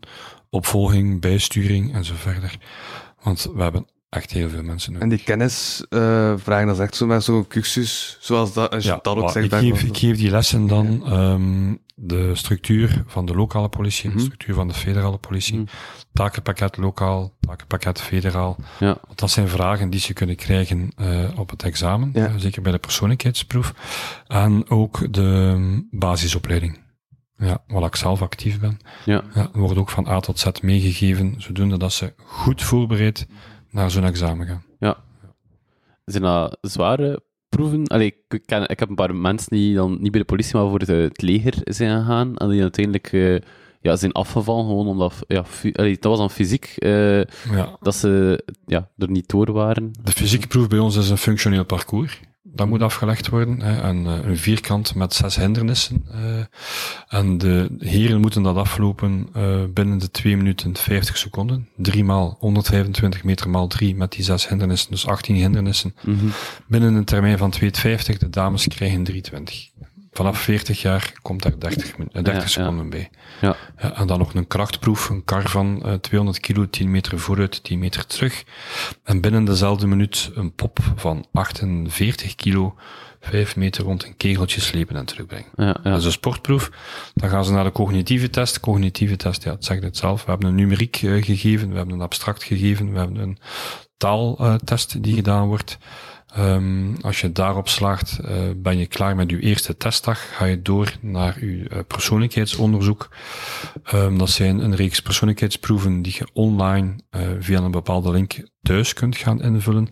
Om nadien op interview te gaan in Brussel bij een psycholoog die de resultaten kent van je testen. en eventueel wat onduidelijkheden eh, gaat gaan uitklaren. En ben je daarin geslaagd, dan ga je van kandidaat een attest krijgen als laureaat. Kom je in een grote wervingsreserve terecht. Mhm. En eh, dan is de bedoeling dat je met dat attestje, eh eh, generieke competenties, gaat gaan solliciteren bij eender welke politiezone. Gent, liefst. bij eh, eender welke federale dienst. En als er een, een match is tussen de politiezone en de kandidaat, laureaat op dat moment, wordt die laureaat opnieuw kandidaat voor de politiezone Gent en gaat hij of zij ehm, de opleiding volgen voor de politiezone Gent, om gedurende de opleiding alle werkplekleermomenten in te vullen bij politiezone Gent Ja. en na één jaar opleiding effectief aan de slag te gaan. Ja. Daar. Ja. Dat is Misschien nog een idee om zo'n kandidaat in uw, in uw boek te, Ja, ja, ja, ja. te integreren als mogelijkse verdachte. Dat is zo, ja, hoe wordt er daar dan eh, mee, mee omgegaan? Wordt er daar op een andere manier mee... Ehm, ja, al- als, als onze aspiranten noemen wij onze studenten aan de politieschool betrokken zijn in een gerechtelijk dossier, ja, dan moet dat kenbaar gemaakt worden aan de klasbegeleiders, aan de school op zijn minst. Ja, ja, ja. En afhankelijk van de aard zullen er wel de juiste maatregelen getroffen worden. Ja, We hebben ja. het nog niet voor gehad. Ja, Maar ik weet er toch niet van in ieder geval. Ja, dus laten we het ja. maar zo houden dan. ja, dat zou wel interessant gegeven zijn natuurlijk, want die heeft zo wel wat inside information over dat ding lopen, dus die kan misschien wel op voorhand al zeggen, ja jongens, we gaan het zo, zo en zo aanpakken. Ja, Of net iemand stimuleren om onmiddellijk te zeggen van, ik heb het gedaan. ja, ja. Want dat gaat een heel kort boek worden. Hè? Ja, ja, ja. misschien, ja. Ja, maar misschien dwingt iemand anders om de waarheid... Allee, te, Ja. te liegen. Eh, zo van, ja, neem de heid maar op. eh, ah, misschien kan ik er iemand insteken die bijvoorbeeld nog jonger is dan 16. En dat ze dan zeggen, bekende hij de schuld? Want, ja, dat is misschien een interessante vraag. Als het echt iemand is die jonger is dan 16, eh verloopt die denk ik dan nog anders eh dan Ehm, 17-jarigen? Ja, bepaalde regeltjes gaan niet kunnen. Hè. Op, Ja. op, op, op 14-jarige leeftijd bijvoorbeeld ga je niemand uit handen kunnen geven. Mhm. Denk ik toch niet. Ik vermoed van niet. Ik, weet dat vanaf 16 jaar is. Ja, Ehm, ja, een 14-jarige die, die dergelijke feiten pleegt, die gaat ook wel uiteraard eh, opgevangen worden in eerste instantie. ja. Ja, dat is ook altijd zo de vraag die we moeten stellen. Hè. Een minderjarige die feiten pleegt, moet die gestraft worden of moet die geholpen worden? Ja, ja, ja. Dus zeker in zo'n situatie, als achteraf blijkt dat hij of zij het gedaan heeft, gaat er ook wel de juiste maatregel aan gekoppeld worden. Ja, ja, ja. We gaan die niet zeggen van, en nu niet meer doen, Mhm. ja, en ga maar braaf naar school, daar gaan sowieso wel gevolgen Ja, ja, zijn. ja, tuurlijk. Ja. Maar minder zware gevolgen voor iemand die meerderjarig zou zijn. Ja, of meerderjarig, naar, die naar opsluiting 17 misschien. is. Ik, ga me daar niet over uitspreken, omdat ik het niet in detail Mhm. eh, met zekerheid kan zeggen. En ik wil ook geen foute informatie geven, Mhm. maar ze gaan, eh, ze gaan niet eh, de dag nadien gewoon een sportdag op school bijwonen. En kun je nog vervolgd worden voor... eh, stel dat ik nu lieg tijdens mijn verhoor, ehm, maar ik ben wel onschuldig, maar omdat ik Louis wil beschermen, Mhm. vertel ik wel bepaalde onwaarheden. Zal ik dan daarvoor nog vervolgd worden? Ehm, liegen mag, Ja. Maar ja, vanuit die kant dan naar Ja, ons toe. Hè. Je kunt altijd zeggen wat je wilt. Dat hoeft niet altijd de waarheid te zijn. Wij vragen nu wel dat te doen, uiteraard. Ja. Ehm, ja, kan dan nog? Ja, eventueel eh, tegenwerking van, eh, van, van het onderzoek. Misschien dat daar ook wel het een en het ander kan mee gebeuren. Maar naar minderjarigen toe denk ik dat dat Ja. weinig of niet zal. Ja, ja. Eh, en stel nu nog een extra element aan toe te voegen, dat er nu bijvoorbeeld drugs in het spel zijn, dat er sommige onder invloed waren. Ehm, Dat zal allemaal onderzocht worden. ja, Dat zal allemaal weer deel uitmaken van het onderzoek. ja, ja, ja. Maar het is niet dat je dan daarvoor nog van vervolgd wordt dan van, kijk, eh, ja, Louis, je hebt die drugs meegepakt en hebt ervoor gezorgd dat wij allemaal Ja. eh, wat high waren en daardoor heb je onrechtstreeks misschien voor gezorgd dat ik dan die moord heb gepleegd, omdat ik dan door die drugs was. Kan dan Louis nog vervolgd worden voor ja, Eh, Drugs. drugsbezit. drugs, of ja. voor het aanstoken van ook Kunnen, ergens? kunnen ja. Als, Ja. als aangetoond wordt dat die drugs effectief wel een belangrijk element is geweest, zal dat meespelen in het onderzoek. Ja, En ook wel in het eindresultaat. Hè. ja, ja. ja. Ja. ja. Maar als Louis als verdachte eh, erbij zit eh, in uw boek en Mhm. hij wordt bij de fouille, wordt er drie gram wiet eh, op hem ge- eh, Ja. gevonden. Louter en alleen het bezit van die drie wiet, dat gaat dan even wel eh, aan de kant gelegd worden. Hè. Ja, ja. Ja, dat gaat wel op zijn palmares komen, want iedereen denkt van drugs, dat mag voor eigen gebruik, maar niks is minder waar natuurlijk. Ja, Maar dat gaat dan wel aan de kantlijn gezet worden. ja, ja. Ja, ja. Het gaat genoteerd worden, het gaat opgenomen worden. En die Maar- hebben- Het gaat, Ja, ja. eh, nee. Ja, want het kan natuurlijk zijn dat Louis onschuldig is, maar net aan het liegen is omdat hij niet wil dat wij allemaal zeggen, Louis heeft eigenlijk hier eh, een Ja. zak wiet meegepakt. Eh, ja, maar ja, ik denk maar aan het denken hoe, hoe dat ik mijn Ja. kan spinnen, dat iedereen wel Ja. motieven heeft om... Ja, Ja, Drugs, drugs sowieso kan ergens wel een rol hebben, hè. Ik bedoel, eh, Ja, ja. maar drugs is drugs, hè. ja, ja. En de ene gaat er anders op reageren dan de andere, hè. Ja, ja, tuurlijk, tuurlijk. Ik ben maar aan het denken, maar misschien heeft... Of ja, zeg je... Ik ben maar nu verder aan het gaan. Zeg je Ja, sorry. eh, een, een dealer zelfs of dergelijke? Of zit je ergens in een, een bepaald patroon? Heb je daarom iets van, oh, heel die Ja. moord, kijk, ik wil er echt niets mee te maken hebben. Dan ga je daarom gaan liegen, omdat je eigenlijk zeker wilt dat, Ja. dat er niet naar u wordt gekeken. Ja, maar vandaar, ik heb dat net al gezegd, hè, een leugen kan je niet vasthouden. Mhm. Eh, als wij ideeën hebben, als wij vermoedens hebben, als er puzzelstukjes samengelegd worden, Ja. dat er heel snel wel een herverhoor zal gebeuren. Ja, En je gaat al heel goede papieren moeten hebben Mhm. om uw leugen van drie, vier weken terug op dezelfde details aan te brengen. Ja. Ah, en- dat is een rare vraag. Zo, wanneer vallen die puzzelstukjes in elkaar? Is dan als ze zo achter de schermen aan het overleggen zijn of dergelijke, dat er dan plotseling zo Linken gelegd worden. brangen, waar je denkt Ja. van... hmm, Linken gelegd worden, er komen nieuwe elementen. De telefoon is eh, uitgelezen, er zijn wat berichten gevonden. Die, die, ah, eh, alle, alle stukken die, het, die deel uitmaken van het onderzoek worden Ja. op een bepaald moment samengevoegd. En dat, dat gebeurt vandaag, dat volgende week komt er een nieuw element bij. En zo wordt de puzzel alleen maar dikker. Ja, ja. En eh, hoe zeg je dat dan? Het, het web rond de verdachte die gaat zich wel gaan sluiten. Mhm. Ja, ja. Dan, hè. En dat is dan cliché, een, whiteboard met foto's dat het van iedereen die erop hangt. eh. Het gebeurt. ja, Ja, toch? nog eh. niet zo mooi digitaal zoals dat op televisie Ja, ja. zit, met van die markeerstiften en al, dat hebben we nog niet. Maar het idee is wel leuk. natuurlijk. Ja, ja, Ja, ja. Maar er worden linken gelegd en er worden borden geplaatst. Met touw en al dan. Eh, geen idee. Ja. Ik, zei, ik heb nog niet zo'n onderzoek meegedaan, maar ik, ik veronderstel dat er wel ja, ja. een stukje waarheid Ja. in zit. Ja. Wat is toch moeilijk om als dat. eh, Ik kan me inbeelden als je met zeven mogelijke verdachten zit, om dat overzicht te behouden als dan inderdaad ja, blijkt van die heeft daar naaktfoto's verspreid en iemand anders was daar drugs mee en dergelijke. Een moordonderzoek, zoals eh, in uw boek, Bart, dat is niet met twee mensen af te handelen. Ja, Ja, ehm, en dat vraagt heel veel tijd. Dus niet zoals witsers, hè. die gaan dat niet op drie kwartier oplossen. ja, Dat is een, dat is een werk van, van, van dagen, om niet te zeggen weken, Ja, ja. misschien wel maanden. Hè. ja, En het belangrijke is dat alle details, eh, ik verhoor u, mijn collega verhoort Louis, eh, dat we dan die stukken allemaal wel samenbrengen. En Ja. dat is niet even zeggen van, hoe zit dat hier bij u? Nee, dat is echt grondig gaan kijken van, wat staat er hierin, wat staat er bij mij, kunnen wij linken leggen? Oei, hier wordt dit gezegd, hier wordt dat niet gezegd. Bij die moeten we dat opnieuw gaan Ja, ja. bevragen. Dus het is niet zomaar één verhoor en klaar is. ja, ja. Het is, eh, Ja. Ik heb vage herinneringen. Ik heb ooit eh, een kazookamp gedaan. Ja. Ehm goh, en dat, dat was een, wel een hevig kamp. Op dat kamp op een bepaald moment eh, waren er, eh goh, wat was dat? Koekjes gestolen van iemand. Die waren effectief wel gestolen. Ehm, en dan bij iemand anders, dus ik steel koekjes van jou en ik leg ze bij Louis. Eh, en dan hebben hij en Louis boel. En, en wat, het ging wel echt extreem, want ze waren, het was, er was een paar keer ook gevochten geweest en dergelijke. En we hadden een materiaalkot en dat kon niet op slot, maar er lagen er ook baseballknuppels. En er was iemand die echt al had beginnen dreigen van, kijk, eh, Baseballknuppel. vannacht ga ik een knuppel gaan halen en eh, ga ik kom een goede in de vet geven. ik weet dat we toen ook echt een, een, een verhoor eigenlijk hebben gedaan. Van, ja, we wisten zo drie jongeren dat, dat elkaar zo allemaal allee, een ander verhaal aan het spinnen waren. Dan waren de medemo- medemoni en ik.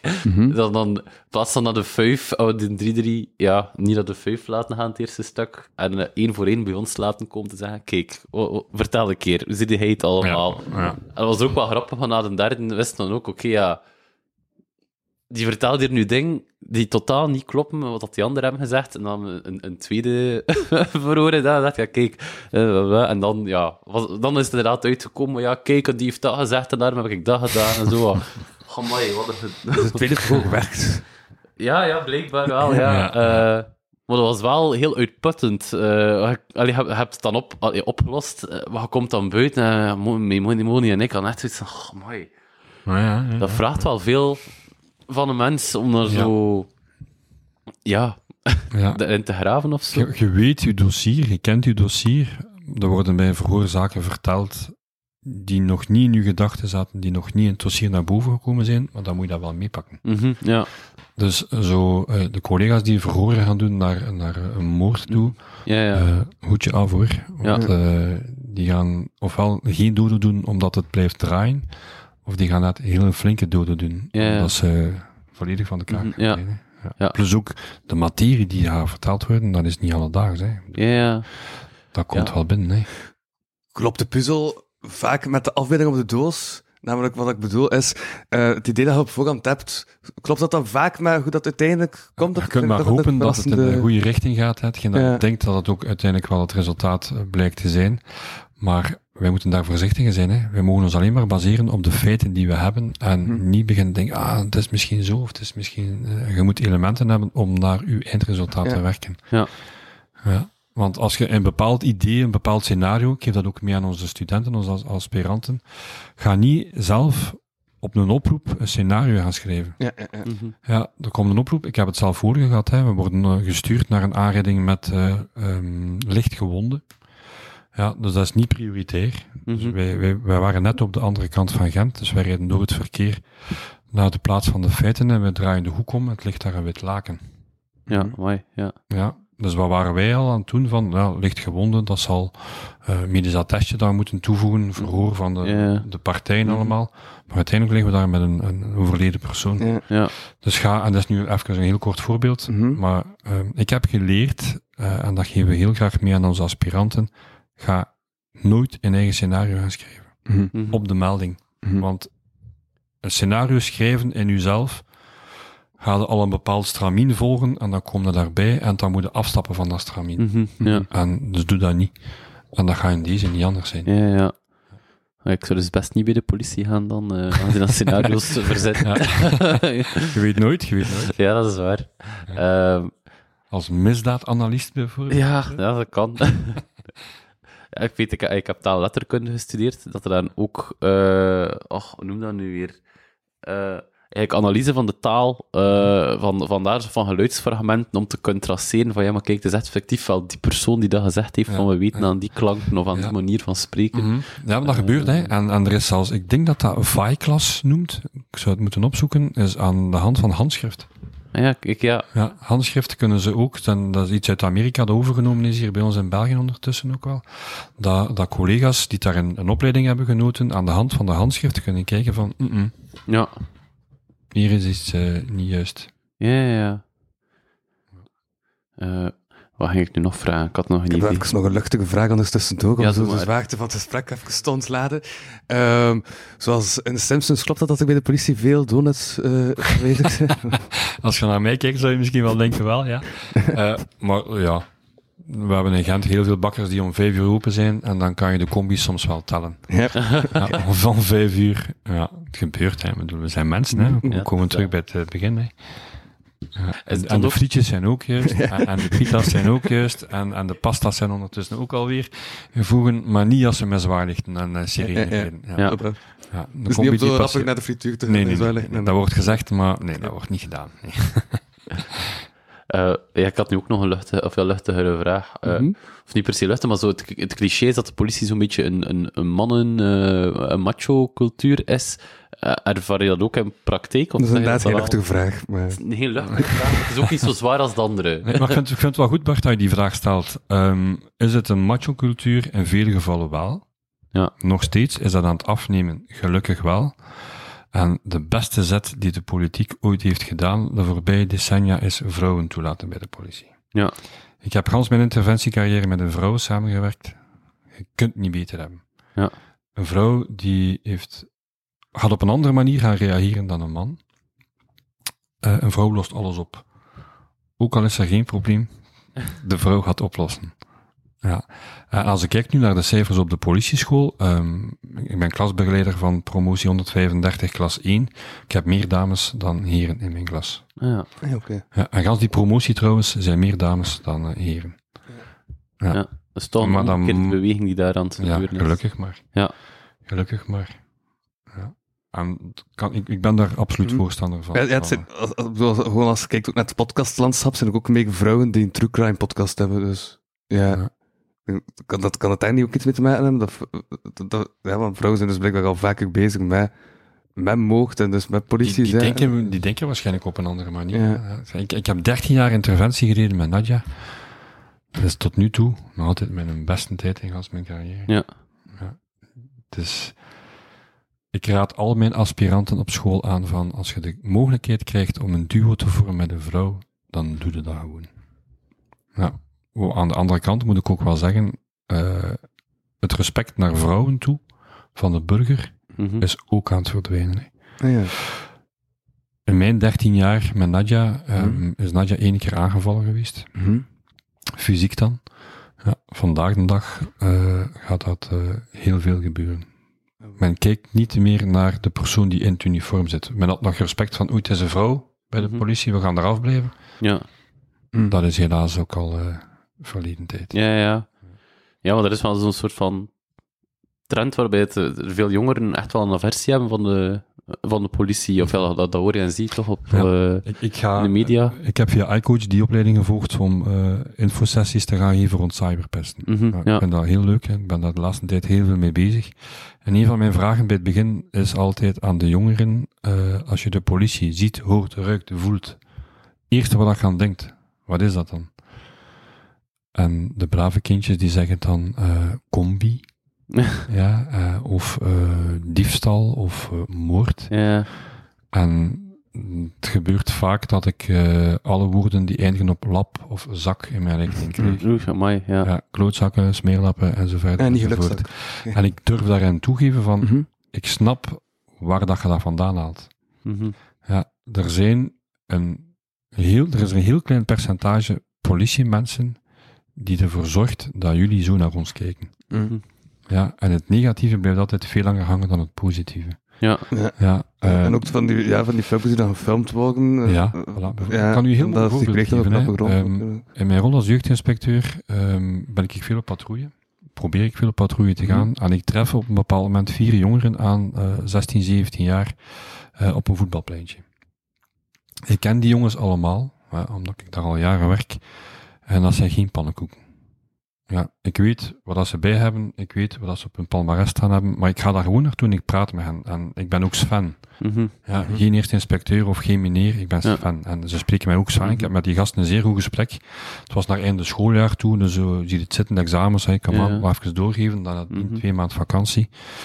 Ehm, dus dat is een heel leuk gesprek. Ik ga door en een kwartier later hoor ik plotseling een oproep binnenkomen en worden er twee van onze interventieploegen, Mhm. waaronder het eh, bijzonder bijstandsteam, eh, gestuurd naar die locatie waar ik die jongeren heb gesproken. Ja. Ja, dus ik draai mijn kar, ik rij onmiddellijk ter plaatse en ik kom daartoe. En ik zie die vier jongens, waar ik een heel gemoeilijk gesprek mee gehad heb, ik zie die alle vier tegen de muur staan, benen gespreid, armen gespreid. Ja. Ja. En ik zie twee collega's een wapen in de hand hebben. Mhm. Ik denk van, oh my god, wat is dat hier allemaal? hè? Hey, OMG, moet ik zeggen, blijkbaar de jongerentaal. Ehm, dus ik hoor dan bij mijn collega's wat er van de kwestie is. Nu, wat, wat was er? Er was iemand die aan het joggen was geweest. Mhm. Die had een melding gedaan naar de 101 of 112 van er zitten hier vier gasten aan dat voetbalpleintje en ik heb een heel duidelijk vuurwapen gezien. Ah. Ehm, waar wil ik naartoe gaan? De, de, de collega's die daar na mij zijn toegekomen, die hebben goed gehandeld.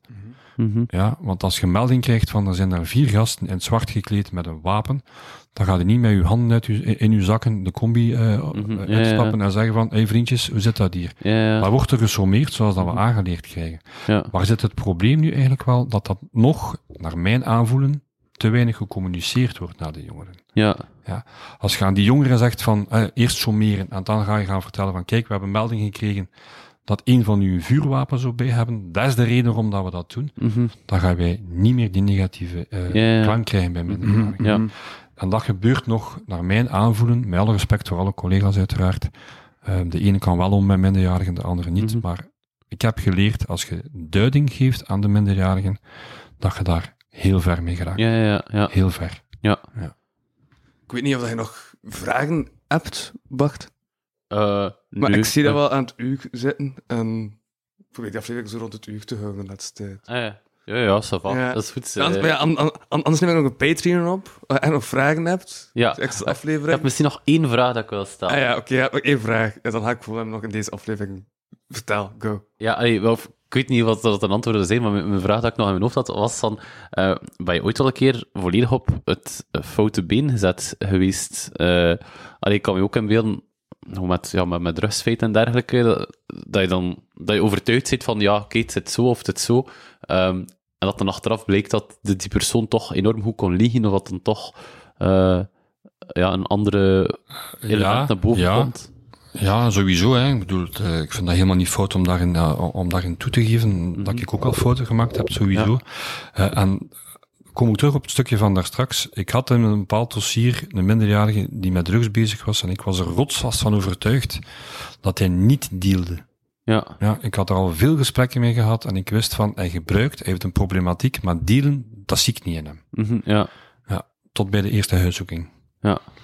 Ja, en dan was ik bij mezelf ook weer gaan denken van, zie je, ik heb zelf een scenario geschreven. Mhm, Ik ja, was ja. zo van overtuigd Mhm. van, ik kan daar zo goed mee praten. Ja. Ik, ik, ik- tot tranen toe zelfs, dat hij zit te vertellen, dat ik denk van, nee, niet dealen. Ja, ja. Uiteindelijk bleek hij een van de hoofdvogels te zijn. Ja, amai. Ja. Ja.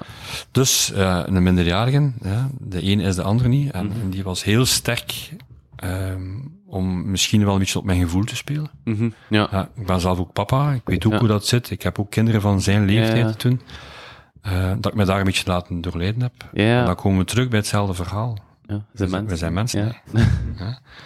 Ja. Maar sowieso, ja, en ik denk dat elke politieambtenaar daar ooit wel eh, Mhm. mee geconfronteerd is. Liefst zo min mogelijk. En het is ook niet stoer van toe te geven. Maar het is gewoon zo. Ja, wat is, eh, wat is dat? Ik Mhm. denk dat het deel is van, Ja, van mensen zijn, inderdaad, Ja. eh, dat je Ja. voortmaakt. Ja. Oké. Ja, Goed. kijk, dat was al mijn laatste vraag. Ik heb al sinds veel informatie verzameld. Ja, ik, eh. vond, ik, vond echt, ja, ik vond het echt interessant. Ik heb soms gewoon ook gezwegen. Dat, hè. Geen aflevering, ik heb soms zo af en toe een dagvlekken Klaas. Vibe. ik weet ook dat dat de titel was van de aflevering, trouwens. Maar, eh voilà. Ik vind dat je moet beginnen dan met, met het geluid van zo, de, de- de intro ervan, zo, eh, dat je het paard hoort op de daken en zo. Eh. nee, ehm ja. Er zijn nog dingen dat jij belangrijk vindt om te Uh, zeggen. nee, misschien gewoon nog een keer onderlijnen dat ik eh, niet vertrouwd ben met die eh, moordonderzoeken Mhm. en dergelijke meer. Dus dat er waarschijnlijk door collega's die het wel zijn nog andere zaken zullen verteld worden. Eh, maar kijk uit naar uw boek, Bart. Ja, kijk, ik, ik ook, maar het zal, eh, ik denk dat het pas over een jaar of zo zal zijn eh, Ja. dat het boek zal komen. Een jaar is snel voorbij. Hè. Dat is waar, dat is waar. Ja, en er kan heel veel gebeuren op een jaar. Hè. Ja, ja dat klopt. dus, maar kijk, ik, ik, ik heb wel sinds al veel antwoorden. Nu, als het u zou interesseren, wil ik wel u in contact brengen met een collega die dat wel doet. Ja, ah ja, dat is wel, wel Misschien mooi, om eventueel. een andere insteek te krijgen of een andere invalshoek naar Ja. een volgende... Ja, ik zou het wel interessant Dat vinden. interessant. Want, allee, ik zou het jammer vinden om, om, om, om dat boek te moeten schrijven en dan achteraf te moeten horen van ja, weet je, het Dat is, klopt het is een niet, ding die niet ja. klopt. ja, dan Ik vind dat dan nog niet respectvol naar, naar, Nee. naar jullie toe eigenlijk. wordt geapprecieerd dat daar eh, over nagedacht wordt. Ja. En dat het niet op drie kwartier geschreven wordt. Ja. dus eh, vandaar ook. eh, Voilà, dus misschien komt er nog een vervolg aan dit. eh, Ja, misschien nog een tweede uh. Vlekker Klaas podcast. Alright, dan... Je hebt, zo, zoiets van, eh, van wie was dat nu? Ook van Bart, ehm, Bart de Pauw en, eh, ik kan op de naam niet komen, Van maar, eh, eh, ja, ehm, Zal ik zo rijden? Doos en Walput. Ah, ja, Doos en Lisa Walput. Oh, en, eh en Ja. Lieve Schijger. Maar lieve Scher, inderdaad, Ja. ja. Ook als, als eh flieken verkleed Ja. naar Sinterklaas. Dus er is een link, er is een link. Ja. Wat was het? Sinterdozen en eh Walpiet? Sinterdoos en Walpiet, zoiets, Ja. ja, ja, ja. Ja. Hilarisch. Alright, voilà, dat was uh, dit de kapotkast van deze week. Eh, nog steeds uh, bouwig door eerste hulp bij Algemene Voorwaarden.